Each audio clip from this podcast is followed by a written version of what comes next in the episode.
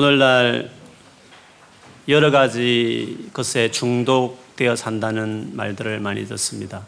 뭐 담배나 알코올 중독뿐만 아니라 뭐 가장 보편적으로 요즘 같으면 스마트폰 중독이라 말이 나올 정도로 한 가지에 몰입해서 살아가는 게 많죠. 예수를 믿지만 지금 한국에 간 형제 중에 어, 도박 때문에 어, 참 힘들게 싸우면서 그래도 믿음으로 극복해가는 어, 그 형제도 지금 기억이 납니다. 우리에게 정말 끊어낼 수 없는 여러 가지 집요하게 우리의 삶을 묶는 중독 같은 것들이 우리 삶에 많이 있죠. 물론 뭐 그렇게 심각하게 그런 중독에 빠져보지 않는 분들은 뭐 그렇게 어렵나 그냥 안 하겠다 딱 결정하면 안 하는 거지 이렇게 생각할지 모르겠지만 그런 것에 고통 당하는 사람들은 그게 참 이게 쉽지 않다는 것들을 우리가 알 수 있습니다. 왜 이렇게 뭔가 하나에 꽂히고 묶여버리면 잘 풀리지 않을까?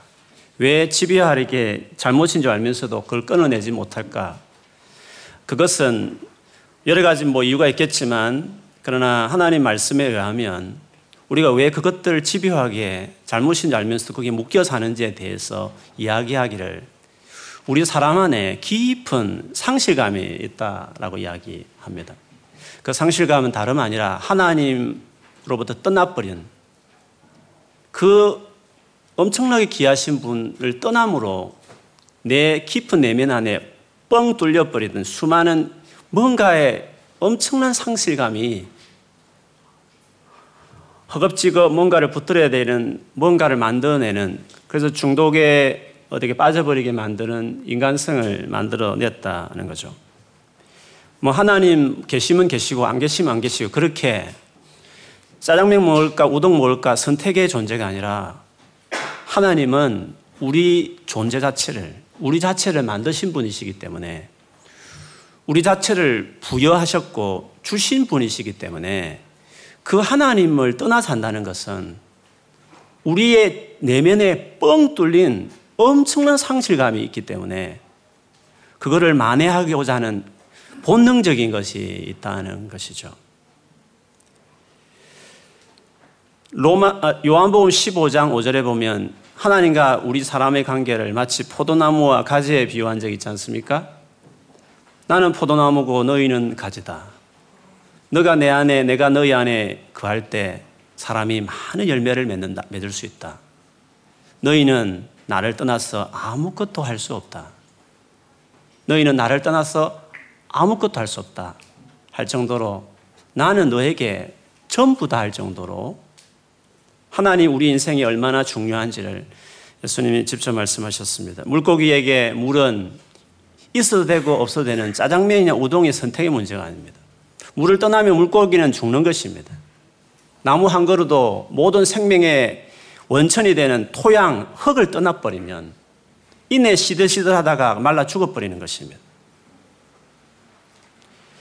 제가 아주 가난하기 때 잘 늘 헷갈리지만 한 살 때인지 두 살 때인지 모르겠지만 제 아버지가 그 온양어섭 큰 배의 어떤 직원으로 직업을 그 당시에는 그게 뭐 가난한 사람들이 갈 수 있는 선택할 수 있는 좋은 직업 중에 하나였죠. 근데 배 충돌로 인해서 그 불의 사고로 이제 물에 빠져서 시체도 찾을 수 없게 이제 돌아가시는데 그래서 그 어머니는 그것 때문에 되게 충격을 받았죠. 신혼 때 그 아주 어릴 그 신혼의 즐거움이 있을 그때에 남편을 잃었기 때문에 그래서 지금은 재혼하셔서 가정을 이루고 계시지만 가끔 제가 이제 옛날 이야기 여쭤보면 그런 말씀을 하셔요. 그 1년, 2년 되는 그때에 내, 네 아버지가 평생에 줄 사랑을 다 베풀어 줬다. 어떤 사랑을 베풀었기 때문에 그 정도 말을 하는지 잘 모르겠어요. 그분, 그 아버지의 10분의 1만 제가 닮았으면 아마 더 아름다운 이 삶을 아내에게 더 잘해줄 수 있었는데 아마 제가 지켜보지 못한 게 안타까웠어. 잘 지켜봤으면 몸이 배였으면 더 잘해줄 건데. 뭐 그래도 중심이 있겠죠. 이렇게 시간이 지나면. 정말 그렇게 말, 한 2년의 그 사랑이 평생에 줄 사랑을 다 베풀을 정도로 만일 누군가를 사랑한다면 그 사람을 잃었을 때 그 상실감이라는 것은 아마 그걸 어떻게 극복이 안 되는 충격에 살아. 그래서 술을 의지하고 뭔가에 이제 빠지게 되는 거잖아요. 그 공간이 너무 크니까. 그렇지 않겠습니까? 여러분, 하나님이 얼마나 영광스러운 위대한 분인지 우리가 맛을 못 봐서 그렇지. 우리가 추측할 수 있는 게 한 가지 있습니다. 아담과 하와가 하나님이 그만 물론 뭐 뜨거운 감자지만 선악과에 대해서 먹지 말라고 먹으면 너가 죽는다 이렇게 하나님 말씀을 하셨어요. 그런데 아담과 하와가 그 선악을 알게 한 나무를 먹지 않습니까? 우리는 왜 만들었냐, 왜 먹을 때 그냥 두셨느냐, 뭐 여러 가지 그, 그, 그쪽으로 생각이 많이 발전하지만 곰곰이 생각해 보면 아담과 하와는 왜 그걸 먹었을까? 아담과 하와가 왜 그 선악을 알게 하는 나무를 먹었을까? 하나님이 죽는다. 그분이 농담하시는 분도 아니고 진지한 분이고 허튼 분이 아닌 것을 그들 따랐을 텐데 그 말을 듣고도 어떻게 그렇게 겁 없이 무모하게 그 큰 일을 했을까? 뭐가 아쉬운 게 뭐가 있었기에 그 일을 했을까를 한번 생각해 볼 필요가 있는 거죠. 아담 하와에 대해서 뭐 창세기 한 2장에 나옵니다만 아담 하와가 살아가는데 뭐 부족함이 있었습니까, 여러분? 우리 같이 뭐 돈이 없었습니까? 에덴 동산 묘사하는 걸 보면 그 금은 보석이 다이아몬드가 그냥 동산에 이렇게 있었으면 조금 파보면 나오는 사실은 어떤 풍요함에 있어서 부족함이 없는 것이었습니다. 그리고 모든 것들을 다 먹을 수 있다. 과일이나 음식이나 할 것 없이 아무 부족함이 없는 완전한 뭔가 어, 살아가는데 필요가 다 채워지는 장소였습니다. 또 더구나 부부 사이가 좀 안 좋았어. 정말 상처 주는 관계에서는 모르겠지만 너는 빼주, 내뼈 중에 뼈요, 내 살 중에 살이라 할 정도로 완벽하게 하나를 이루었던 부부. 인간관계에서 상처받지 않는 정말 말할 수 없는 사랑을 받는 관계에 있던 그들. 그렇다고 뭐 위협 세력이 있었습니까? 급주는 세력이 있었습니까? 사단이 들어왔지만 손댈 수 없었습니다. 하나님 품에 아담과 하와 있었기 때문에 함부로 손댈 수 없는 상황이었기 때문에 기껏 하는 게 말만 이렇게 말로만 할 뿐이지 전혀 위협할 수 없는 보호받는 상황에 있었습니다. 어리석여서 그랬나? 그렇지 않습니다. 모든 동식물의 이름을 다 지어줄 정도면 지금 현재 우리 눈으로 본다면 신적인 존재일 정도로 아주 원숙한 지혜와 지식이 있는 상태에 있었던 그들인데 왜 그랬을까? 아무 부족함이 없는 그들이 왜 그 죽는다는 말을 듣고도 그 일을 했을까? 여러분 궁금하지 않습니까? 선악과 문제 놓고 다른 이슈를 제시하기 전에 아담과 하가 왜그 일을 했을까? 뭐가 부족해서 우리처럼 아쉬운 것이 없는 사람이 뭐가 부족해서 그 일을 결정했을까 하는 거죠. 유일한 이유를 찾을 수 있는 것은 그 사단이 말만 하는데 그 말의 내용이 중요해요. 저 과일을 먹으면 네가 하나님처럼 될 것이다. 이런 말을 그가 했습니다. 그 말을 듣고 그 일을 했단 말이죠. 그 말은 아담과 그 말을 듣고 그것이 혹했다는 것은 하나님이라는 존재가 대단했다는 것입니다. 금은 보석과 비교할 수 없을 만큼 사람이 줄 수 있는 그 어떠한 엄청난 생명당 헌신적인 사랑 그것을 다 내려놓을 정도로 아무 이 세상의 모든 것이 완, 완벽하게 갖추어진 그 상황보다도 하나님이라는 존재는 너무 대단했기 때문에 일정하게 아담과 하와 그와 하나님 같이 소통하며 살았기 때문에 이 멋진 하나님 이 아름다우심, 이 깊은 사랑, 이 놀라운 지혜와 능력, 그 하나님의 존재가 너무너무 영광스러웠던 것이었습니다. 그 영광에 비하면 금은 보석은 아무것도 아니며 사람이 줄 수 있는 정의나 사랑은 아무것도 아니라는 것을 비교도 안 된다는 걸 알았기 때문에 저런 하나님처럼 된다?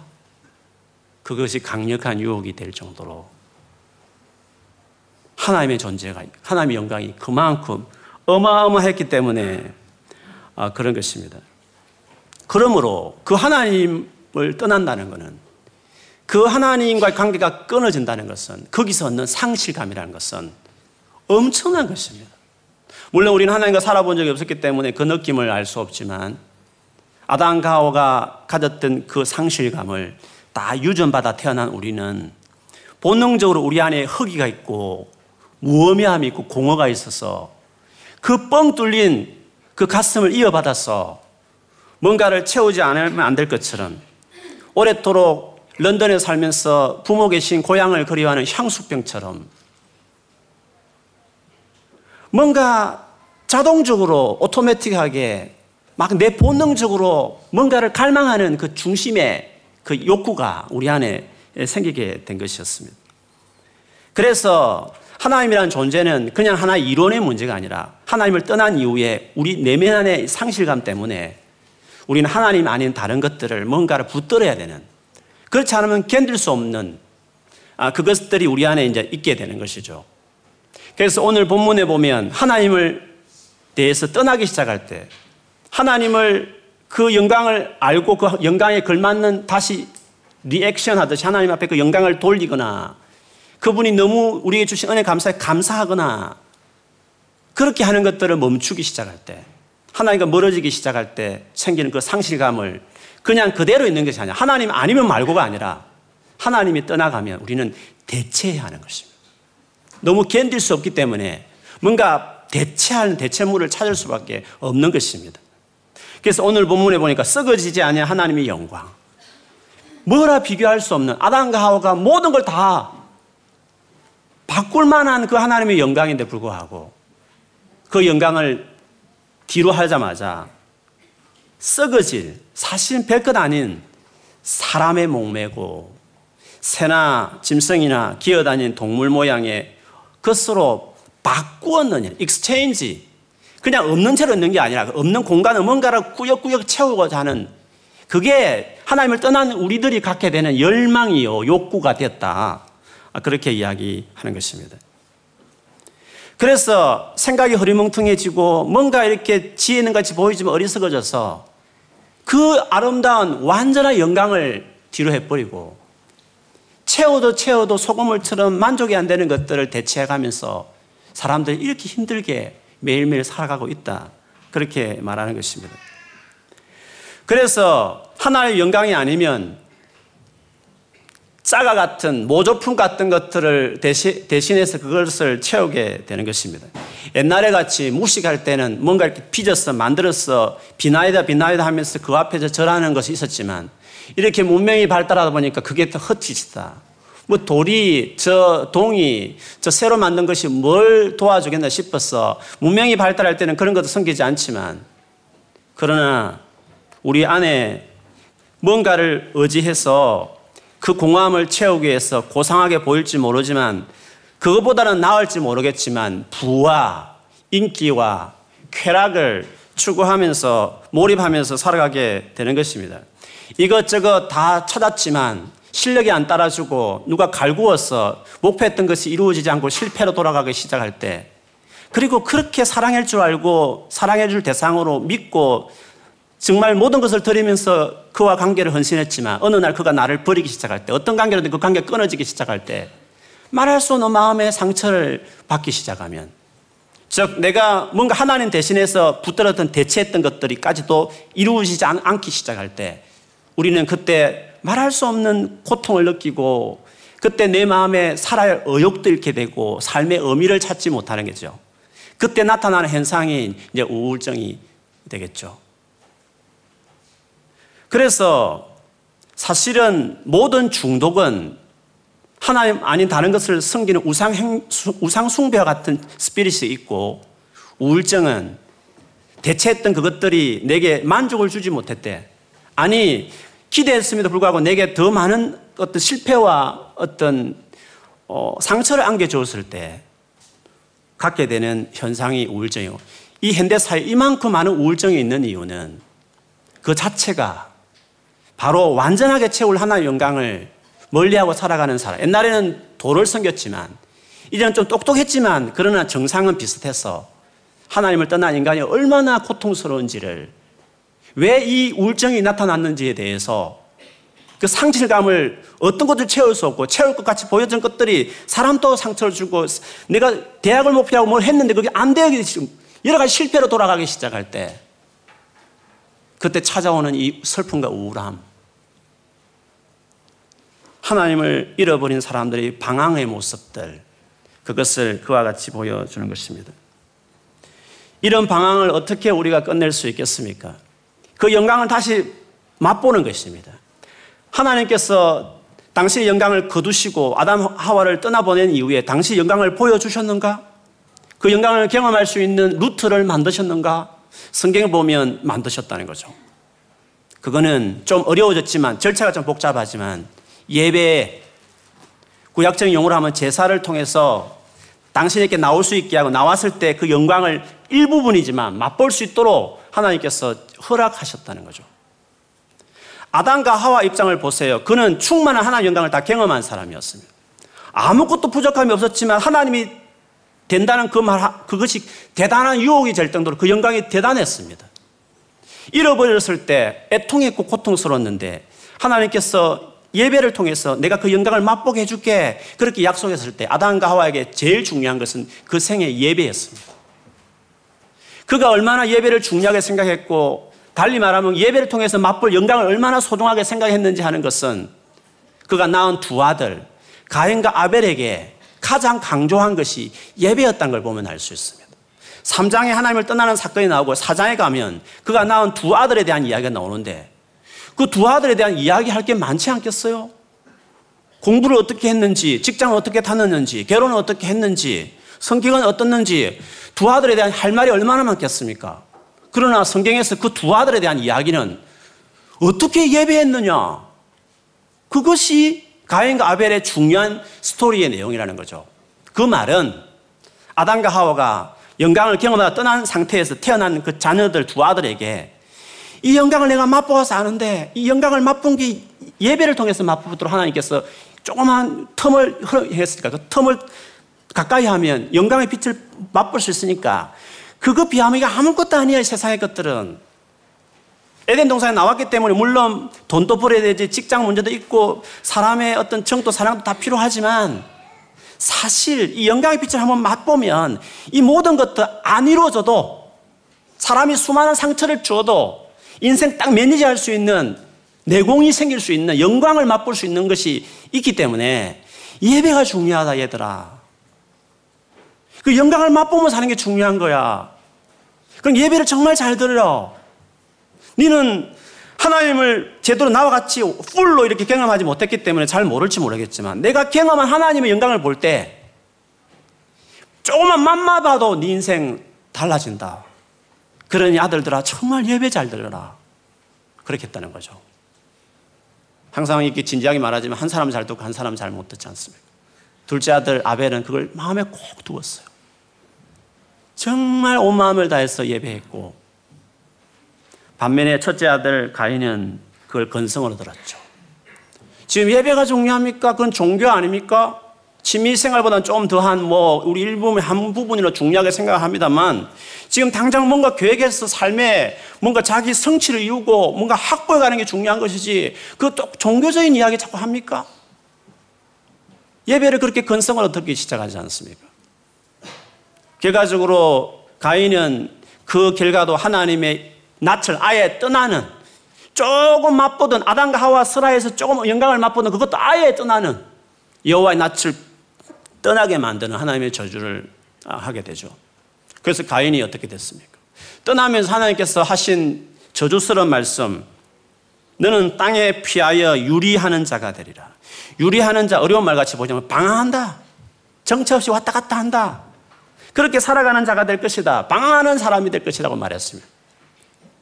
그러면 그 이후의 스토리를 보면 우리 이렇게 생각해요. 그래, 노숙하다가 그냥 홈리스 살다가 굶어서 추위에 죽었을 거다. 이렇게 해 끝나야 되잖아요. 그러나 5장, 4장 끝에서부터 보면 가인의 후예들은 잘 살았어요. 조상, 조상, 조상 이런 말도 top class로 경제계에, 예술계에, 그리고 어떤 기술계에 다 성공했어요. 그 자녀들 다 잘 풀려요. 성도 짓고, 자식 이름으로 그 성 이름도 짓고 다 성공했다는 거죠. 근데 성경은 방황한다고 말했습니다. 우리가 소위 말하는 성공을 향해 달려가지만 하나님 잃어버린 채로 그 모든 것들은 가인 후예와 똑같아요. 성경 그대로 방황하는 것이에요. 이 놀라우신 하나님의 영광을 맛보지 못한 채로 그거 대체하는 것이 긍정적으로는 성공이에요. 하나님을 떠난 사람이 추구할 수 있는 좋은, 긍정적, positive한 attitude는 성공을 추구하는 거예요. 아닌 것은 그냥 뭐 죄를 짓는 중독 이런 것으로 가겠죠. 모양은 다르지만 둘 다 방황하는 것이에요. 그래서 방황을 끝내는 것은 하나의 영광을 경험하는 것이에요. 하나 영광을 경험하는 사람이 열심히 살아지만 사회에서 높은 지위에 올라갈 수 있지만 그게 목매지 않아요. 그래서 불의와 타협하지 않는 거예요. 잘려도 괜찮다는 거예요. 돈 많이 안 벌어도 떳떳하게 살 수 있는 거예요. 왜? 여기 전부가 아니기 때문에. 사람이 내게 상처 줘도 괜찮은 것이에요. 사람의 비유 맞춤을 인정받기 위해서 일부러 마음에 없는 그런 어떤 위선으로 세상을 살, 살 필요도 없는 것이에요. 그게 전부가 아니기 때문에. 영광을 맛보아야 자기 삶 안에 confirm이 되는 거예요. 정처 없이 유리하는 가인과 같은 후예들 사람들은 그렇게 살지 않는 것이에요. 그래서 하나님께 자기 백성들에게 예배를 말하고 예배를 통해 내가 영광을 보게 해주겠다. 너의 삶 안에 영광을 경험해야 너 삶이 흔들거리지 않는다. 그렇게 말을 하신 것이었어요. 그래서 예배라는 것은 거대한 싸움이에요. 사탄은 어떻게 하든지 하나 영광을 맛보지 못하도록 우리를 가로막고 성령은 그 영광을 맛보도록 우리를 인도해 가시는 것이에요. 영광을 한번 맛보면 그 사람이 아담처럼 그것에 목매는 사람이 되기 때문에 이 영광이 최고다. 검은보석 세상의 성공은 배설물이다. 이것에 비하면 아무것도 아니구나. 이렇게 할 수 있는 자기 안에 가치관이 완전히 정립되는 것이죠. 그래서 그 영광을 맛보지 못하도록 사단은 방해하고 하나님은 그거를 인도하는 거죠. 그래서 예배는 예배를 두고 거대한 싸움이 있는 것이에요. 출애굽기 29장 43절에 보면 예배와 관련해서 주님 이런 약속하셨어요. 내가 거기서 거기서라는 것은 내 이름을 기념하는 예배를 말해요. 거기서 이스라엘 자손을 만나리니 내 영광으로 말미암아 회막이 거룩하게 될지라. 내가 영광을 확 보여주겠다. 모세 때도 그랬고 솔로몬 성전 지었을 때도 영광이 확 임하잖아요. 그래서 그게 특별한 거룩한 곳이 돼버리죠. 예배의 자리에 하나님께서 내가 영광을 보여주겠다. 내 자신의 본질을 보여주고 경험해도 되겠다. 이렇게 말씀하셨죠.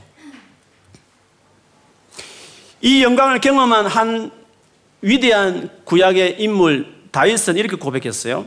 내가 여호와께 바라는 한 가지 일 그것을 구하리니 곧 내가 내 평생에 여호와의 집에 살면서 여호와의 아름다움을 바라보며 그의 성전에서 사모하는 그것이라. 그는 왕이었습니다. 화려한 궁궐이 있었음에도 불구하고 그 영광을 맛본 이후에 궁궐이 아무것도 안 해요. 성전에 문지기도 좋고 저 성전을 마음대로 왔다 갔다 하는 차라리 저 새가 더 낫다. 영광이 얼마나 좋았으면 그런 고백을 영광을 아는 사람들은 그 주님을 예배하는 처소와 예배하는 자리를 그렇게 소중하게 생각하는 것이에요. 여기서 예배 안 일어나는 일들을 영광이라는 표현을 했지만 이 시편 27편 4절에 하면 여호와의 아름다움을 바라보면 the beauty of the Lord 아름다우면 표현이 놀랍지 않습니까? beauty of the Lord 하나님이 그 아름다움 너무너무 아름답다는 거죠. 그 하나님 자체가. 그 영광이 그냥 겁난다, 무섭다, 죄안 지어야 되는데, 그래, 바르게 살아. 이런 어떤 의미가 아니라 너무 황홀하다는 거죠. 하나님의 영광을 봤을 때.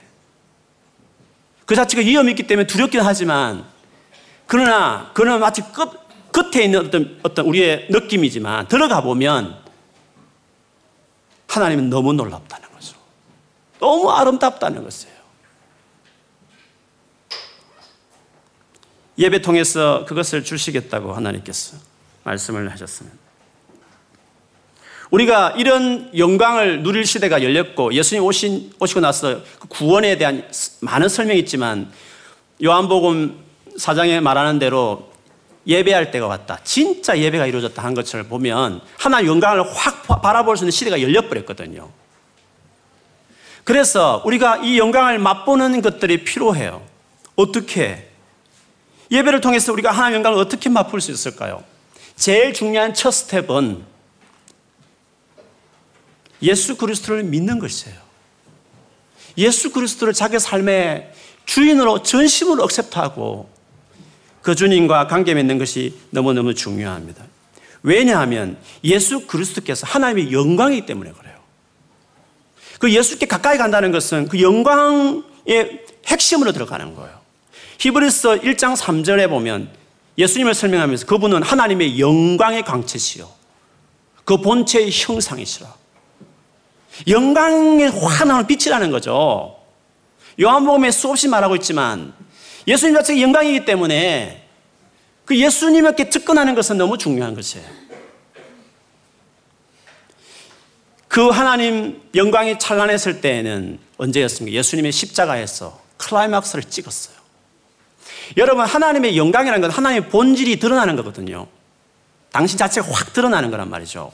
근데 하나님의 본질이 뭡니까? 하나님은 사랑이시라. 사랑이거든요. 하나님의 하나님됨을 확 보여주는 건 사랑의 절정인데 구약의 심판의 메시지 다 봐도 사랑이 다 섬에 있잖아요. 근데 하나님이 내가 너희를 이렇게 사랑한다. 소리쳐 비명을 지르면서까지 당신이 우리를 향한 사랑한다는 당신의 본질의 그 영광의 절정이 확 드러난 것은 십자가였어요. 우리가 죄인 되었을 때 우리가 연약해서 여전히 죄를 짓고 있을 그때에도 하나님을 원수같이 생각할 그때에도 하나님께서 사랑하는 자기 아들 예수 그리스도를 우리를 위해서 기꺼이 아끼지 않고 십자가에 죽이시는 그 하나님을 보면서 얼마나 우리를 사랑하시는지 그 사랑의 절정을 십자가를 통해 드러내셨기 때문에 십자가는 하나님의 영광의 절정이에요. 그래서 요한복음에 보면 예수님은 당신의 죽음을 항상 영광이다 이런 표현을 써요. 내가 아직 영광 받을 때가 안 됐다. 하나님 당신의 본질이 확 드러나는 그것이 십자가니까. 그래서 언제 하나 영광을 맛보기 시작한 첫 영광을 맛보기 시작하는 것은 예수를 믿을 때인데 왜그 예수를 믿을 때 가능하냐 하면 예수님이 하나님 영광의 영광의 클라이막스니 있다. 그래서 예수 그리스도를 전하기 시작할 때 성령께서 같이 역사하셔서 예수 그리스도를 전하기 시작할 때 그 순간에 하나님이 역사하실 때 그, 그 헛, 그 중심 안에 마음의 내면에 그 뻥 뚫리는 그 공허한 상실된 마음 안에 하나님의 영광의 빛이 들어가는 거죠. 그래서 고린도 후서 4장 4절에서 6절에 보면 이런 말이 있어요. 이 영광을 맛보는가 맛보지 못한 것하고 지금 영적으로 엄청난 그 배틀이 있어요. 세상의 신, 이 악령들과 거룩한 진짜 영의 신, 원천의 신 성령과 싸움이 벌어지는데 여기 이런 말씀이 있어요. 이 세상 신이 믿지 아니하는 자들의 마음을 혼미하게 하며 혼미하게 한다는 건 영어의 블라인드 아 감, 보지 못하게 만들어 버리는 세상의 악령들이 왜 그리스도의 영광의 복음의 강체가 비치지 못하게 하미니 그리스도는 하나님의 형상이니라. 우리는 우리를 전파하는 것이 아니라 오직 그리스도 예수의 주 되신 것과 또 예수를 위하여 우리가 너희의 종된 것을 전파함이라. 어두운 데서 빛이 빛이라 말씀하셨던 그 하나님께서 예수 그리스도의 얼굴에 있는 하나님의 영광을 아는 빛을 우리 마음에 비추셨나니라. 그 하나님의 영광을 영광이 뭔지를 그 아는 뭐 경험하고 아는 그것들을 예수를 그걸 통해서 예수 그리스도 통해서 우리가 맛본다는 거죠. 그래서 바울은 생명 걸고 예수 그리스도를 전한 것이었어요.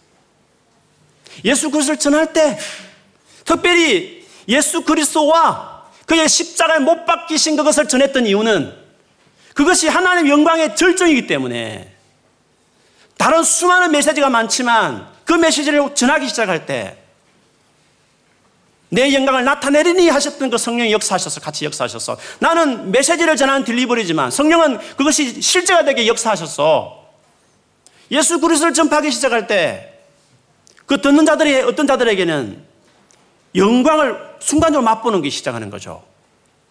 와, 하나님 이런 분이셨구나. 영광의 그 빛이 천재 창조 1장에 나오는 그 똑같은 사건처럼 재창조 역사처럼 빛이 빛으로 하셨던 것처럼 하나님께서 성령이 여호와의 영이 운행하셨던 1장에 하셨던 것처럼 지금도 우리를 구원하기 위해 성령이 동일하게 빛이 빛으로 하실 때 영광의 빛이 우리 안에 비추소서. 와, 하나님 이런 분이시구나. 하나님이 이렇게 우리를 사랑하시는구나. 그것이 내 안에 내 가슴을 치기 시작할 때 그때 돈 없어서 걱정하고 진로 때문에 불안해하고 사람, 사람에게 상처받고 주었던 것에 대해서 힘들게 살아간 우리들이 그것이 이제는 멀찍이 별거 아닌 것처럼 보여지는 자기 안에 삶이 딱 정리가 되는 것이죠. 예수를 믿는다는 것은 단순히 뭐 이렇게 교회 한번 나오고 영접기도 하는 정도가 아니라 내면이 바뀌어버리고 영광의 빛이 확 들어와 버리고 우리 인생이 바뀌어버리는 놀라운 일들이 나타나는 것이에요. 그래서 예수 그리스도와 그 메시지에 우리가 귀 기울이는 게 중요한 것이에요. 꼼꼼히 마음을 열고 거기 다가가는 것이 그렇게 그 중요한 것이에요. 그리고 잘 100% 이해 안 되지만 내가 그걸 더 받아들이고 전심으로 붙들기 시작할 때 이것은 내가 지금 대학을 졸업하니많이보다도 내가 좋은 직장을 찾니많이보다도 내가 정말 날 사랑한 사람을 배우자를 만나서 결혼하니많이보다도 더 중요한 아무리 돈을 많이 벌어도 아무리 내가 저, 나를 사랑하는 사람 만나도 아담과 하와 같겠습니까? 관계가? 다 내가 비슷해요. 게으르고 성질 더러운 내하고 다 비슷해요. 조금 나을 뿐이에요. 결혼의 전부가 아니에요. 거기서 인생 다 걸듯이 살지 마세요. 아담과 완벽해도 그것을 만족이 안 됐어요. 하나님에 비하면 아무것도 안 해요. 맛백이라도 하나님 영광을 맛보기 시작하면 예수를 믿고 그리고 믿은 이후에 출애굽한 이스라엘 백성에게 성막 구구줄들이 설명하면서 예배를 가르쳤던 것처럼 하나님 영광을 맛보는 그 현장에 계속 내 삶을 드리기 시작할 때 그 영광에 빠져들기 시작할 때 우리가 얼마나 삶이 그래서 범사에 감사하라 항상 기뻐하라고 하는 말이 이해가 되는 조금 힘든 거 있지만 중심이 전혀 흔들리지 않는 꽉 찬 인생같이 그렇게 우리가 살아가게 되는 것입니다.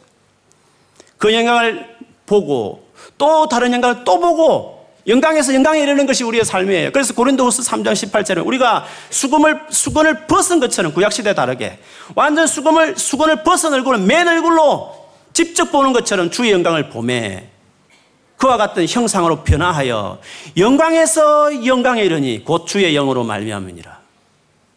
그것이 우리의 신앙이라 했어요. 신앙의 시작은 영광을 맛보는 것이 시작되고 신앙생활의 프로세스는 영광에서 영광으로 이르는 것이에요. 그래서 우리 인생의 가장 근원적인 방향을 끝내는 것은 예수를 믿는 것입니다. 그리고 그 이후에 계속적으로 영광을 바라보면서 다윗처럼 그 좋은 부귀영화를 인간이 누릴 수 있는 모든 것 다 있어도 차라리 성전에서 머물며 The beauty of the Lord 그 주님의 아름다움을 바라보며 그분을 사모하며 지내는 것이 one thing 내가 오직 한 가지 구하는 것이 거기다 할 만큼 그 영광에 심취해 있는 그 고백들 그게 무언지를 아는 것입니다. 그러므로 우리가 이 하나님 영광을 맛보지 않으면 방황은 끝나지 않는 것이에요. 이 사람 아니면 저 사람 또 찾는 것이에요. 술이 아니면 저걸 찾는 것이에요. 고상하게 말하면 성공을 위해서 일 중독 환자처럼 살아가는 것이에요. 그것이 잘 이루어지면 좋지만 안 이루어지면 우울증에 빠지는 것이에요. 수많은 자살 충동을 느끼면서 겨우 죽음을 모면하면서 겨우겨우 살아가는 인생을 끝난 사람들이 많을 것이에요. 방황의 끝은 예수 그리스도예요. 영광의 시작은 예수 그리스도부터 시작되는 것이에요. 그러므로 주 예수 그리스도를 믿는 것은 중요해요. 단순히 종교를 말하는 것이 아니에요.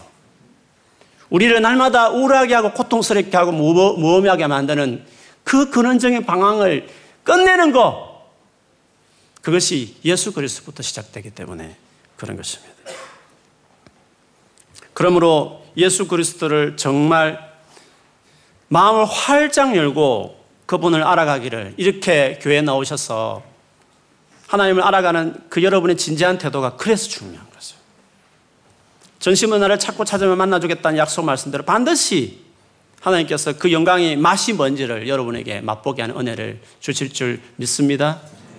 우리가 예배 올 때마다 뭐라 설명할 수 없지만 우리 안에 평안이 있는 것은 자꾸 뭐가 땡기는 게 있는 것은 그렇게 이렇게 바쁜 시즌에 불구하고 내가 예배에 오고 싶은 마음이 든 것은 물론 모텔 신앙에서 뭐 습관이 들어서 그렇게 오신 분도 있겠지만 그래도 오면 뭔가 올 때는 고민스럽지만 지금 에세이 써내야 되는데 와야 되나 싶지만 시험이 내일 모레인데 그러 싶지만 일단 오면 야 잘왔다 이런 마음이 드는 것은. 여러분이 지적으로 다 설명이 안 되겠지만 여러분 안에 영혼이 그 영혼이 하나님을 그리워하고 있는 그 여러분 영혼이 이성으로 무실로 말해도 그 깊은 중심의 그 영혼이 본능적으로 잃어버린 상실의 하나님을 찾고 있었기 때문에.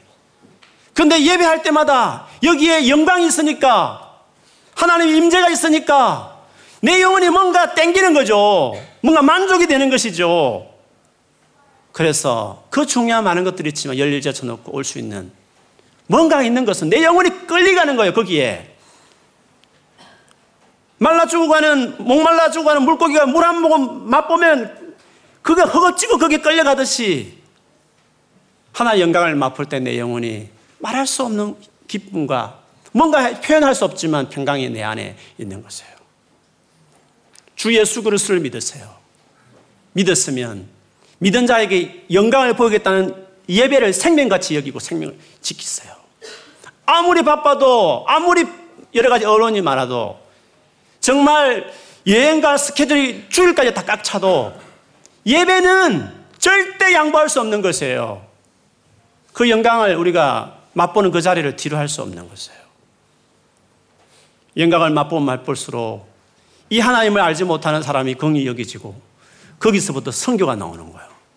선교의 제일 중요한 우선순위는 존 파이퍼 목사님 말한 것처럼 하나님의 영광을 경험하는 예배가 적이 없기 때문에 다른 대체물들을 꽉 채워서 있는 저 땅에 이 엄청난 영광을 경험하지 못하는 저 사람을 보면서 내가 먼저 경험한 영광을 경험한 내가 저들에게 영광을 경험할 수 있는 첫 스텝, 첫 entrance, 예수 그리스도를 전하는 거죠.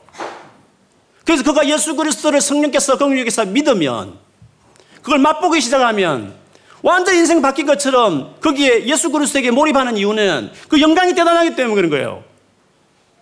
그 한 번의 영광을 끝나지 않고 계속 예배하면 그래서 교회가 예배하는 것처럼 세워지기 시작하면 예배할 때마다 모일 때마다 영광이 주의 영광이 비추고 거기서부터 마치 샘물이 터지듯이 터져서 그 개인을 살리고 그 가정을 살리고 그 민족을 살려버리는 것이에요.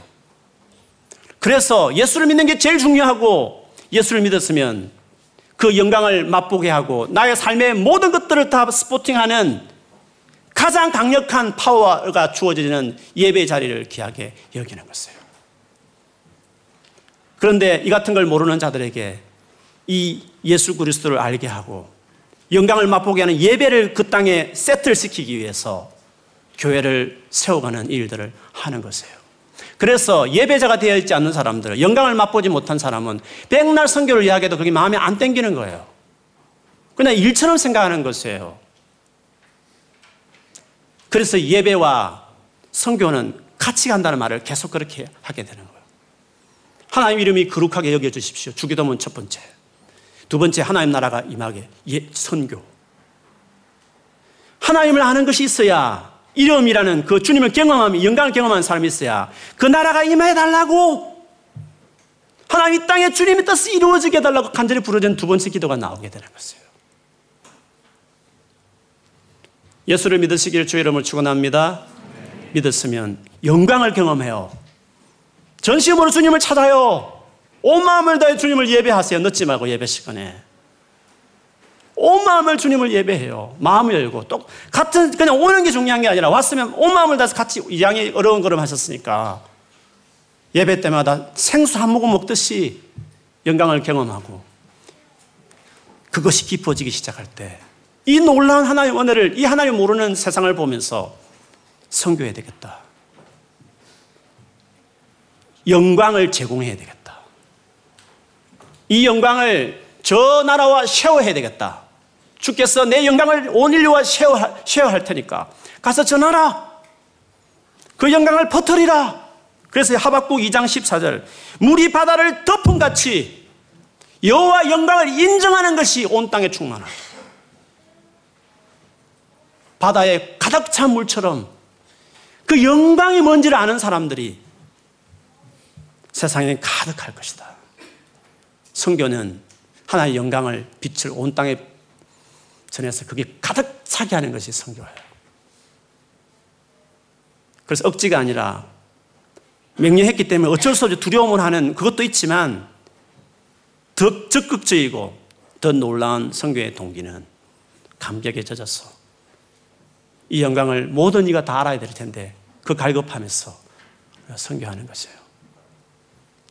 여러분은 이 마음이까지 들어서 여러분 평생에 수많은 돈과 명예와 사회적인 성취는 다 하나님의 영광을 이 땅에 실현하고 드러내기 위한 tool로, 도구로 더 많이 전하기 위해서 더 많은 높은 지위에 올라가기를 결정하고 그러나 그것이 목적이 아니라 이 놀라운 영광을 모든 사람이 누리도록 하기 위해서 단순한 돈 많이 벌기 위한 목적으로 학교 가고 직장 가는 사람과 생각이 다르게 이 영광을 전하기 위해서 더 열심히 공부하고 더 열심히 성실하게 직장 생활하며 실력을 쌓고 기술을 익혀서 수많은 오소리티와 파워를 주시면 그거 다 동원해서 이 영광이 그들 안에 전해지도록 하는 삶을 살아가는 것입니다.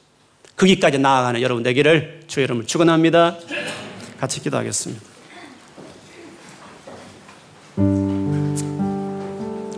하나님 이미 예수 그리스도를 영접하신 많은 분들은 같이 기도하십시오. 하나님 이 하나님을 맛보 알게 하신 하나님께 인자하신 맛보 알게 하신 하나님께 감사하고 아직도 예수 그리스도를 진지하게 알아가시는 많은 분들 역시도 주님 하나님 정말 내게 하나님의 영광이 어떤지를 알게 하심으로 내가 쓸데없는 것 보내다가 이 몇십 년 안 나는 인생을 그것 보내다가 끝내지 않도록 옛날에 조선시대 선비들이 삭가 쓰고 그 떵떵이로 살던 그 이전 시대를 후회하면서 시절을 읊으면서 인생 무상이나 읊으면서 앉아있는 그런 할 일 없는 선비들 같이 인생을 끝내지 말고 정말 하나님을 알아가는 거 한이 없고 계속 알아도 계속 퍼내는 새우물처럼 나의 인생을 희열로 적시고 70, 80대, 90대가 되어, 되어도 할 일이 많다고 말하면서 사명감 가지고 살아가는 사람들. 할 일 없이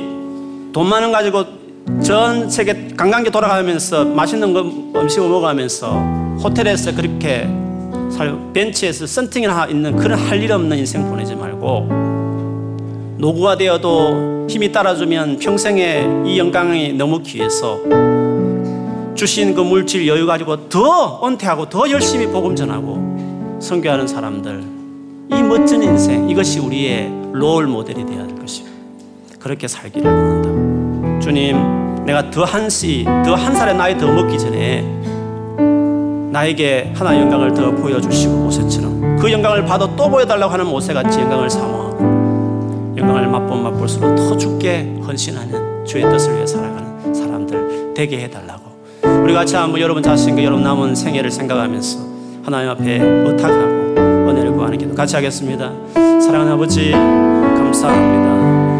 한 번밖에 없는 인생 돈을 벌면 얼마나 벌며 빌딩을 사면 몇 채나 살 것이며 기업을 세우면 애플 회사 정도 내가 세울 수 있겠, 습니까 진짜 생각 없이 세상을 살지 않고 남들이 우르르 가니까 그냥 생각 없이 따라가지도 말고 우리가 하늘의 부르심, 하나님의 콜링, 도대체 예수 그리스도를 믿는 것이 뭐며 믿음으로 우리에게 주어지는 놀라운 삶이 무엇인지 오늘 짧지만 이 말씀 나누었습니다. 하나 영광을 잃어버린 이후에 그 썩어지지 않을 영광을 대체해서 썩어질 것들 사람의 정에 목매고 이것저것 사실을 취해보면 아무것도 아닌 것들을 위해서 일평생 다 그것을 위해 살다가 끝내버리는 어리석은 사람들. 절대로 우리는 그렇게 되지 않게 하여 주시옵소서.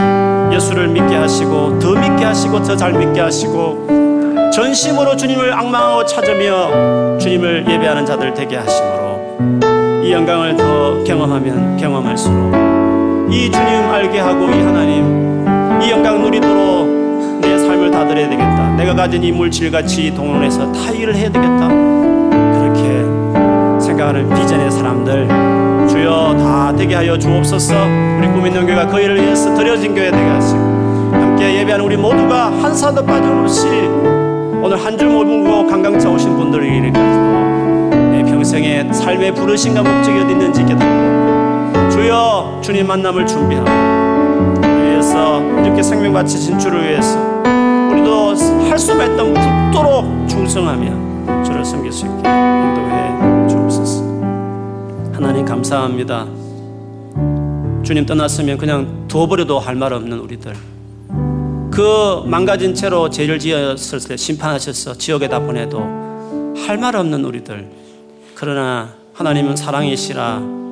우리가 저질러는 문제에 수습하듯이 오셔서 그렇게 하나님 누군지 가르쳐도 끊임없이 떠나가는 우리일지라도 계속적으로 당신의 신실한 사람들 보내어 주님을 알게 하시고 마침내 친히 사람 되어 오셔서 하나님 누군지를 확실히 보이시고 얼마나 사랑하는지 십자가를 통해 확실히 증거하셔서 다시금 주님 앞에 돌아올 길을 확 열어내신 하나님을 찬양합니다. 이 예수님 붙들고 모든 사람이 죄를 범하였으며 하나님의 영광에 이르지 못했던 저희들 이제 영광에 이르고 더 확실한 영광을 장래 영광을 바라보면서 이 땅에 주님 믿음으로 여러 가지 힘든 일이 많아도 다 이겨내면서 아이돈 케어하면서 아무 개념치 않는 사람같이 기쁨과 감사를 잃지 않고 살아가는 정말 멋진 하나님의 사람만이 누릴 수 있는 이 엄청난 태도를 다 가진 저희가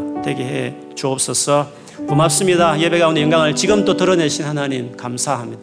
예배할 때마다 모일 때마다 영광을 보여주심으로 믿지 않은 분들은 진실로 주님을 받아들이고 이미 믿은 사람 이 영광을 더 맛보며 땅끝까지 물이 바다를 덮은 까지 온 땅이 하나님 영광을 맛보는 그날까지 성교 위에서 자기 삶을 드리겠다고 이것이 내가 살아가는 목적과 이유고 나의 비전이라고 고백하는 우리 모두 되게 해 주옵소서 예수님 이름으로 기도합니다 아멘 나를 받으시옵소서. 전향하면서 준비한 예물 드리겠습니다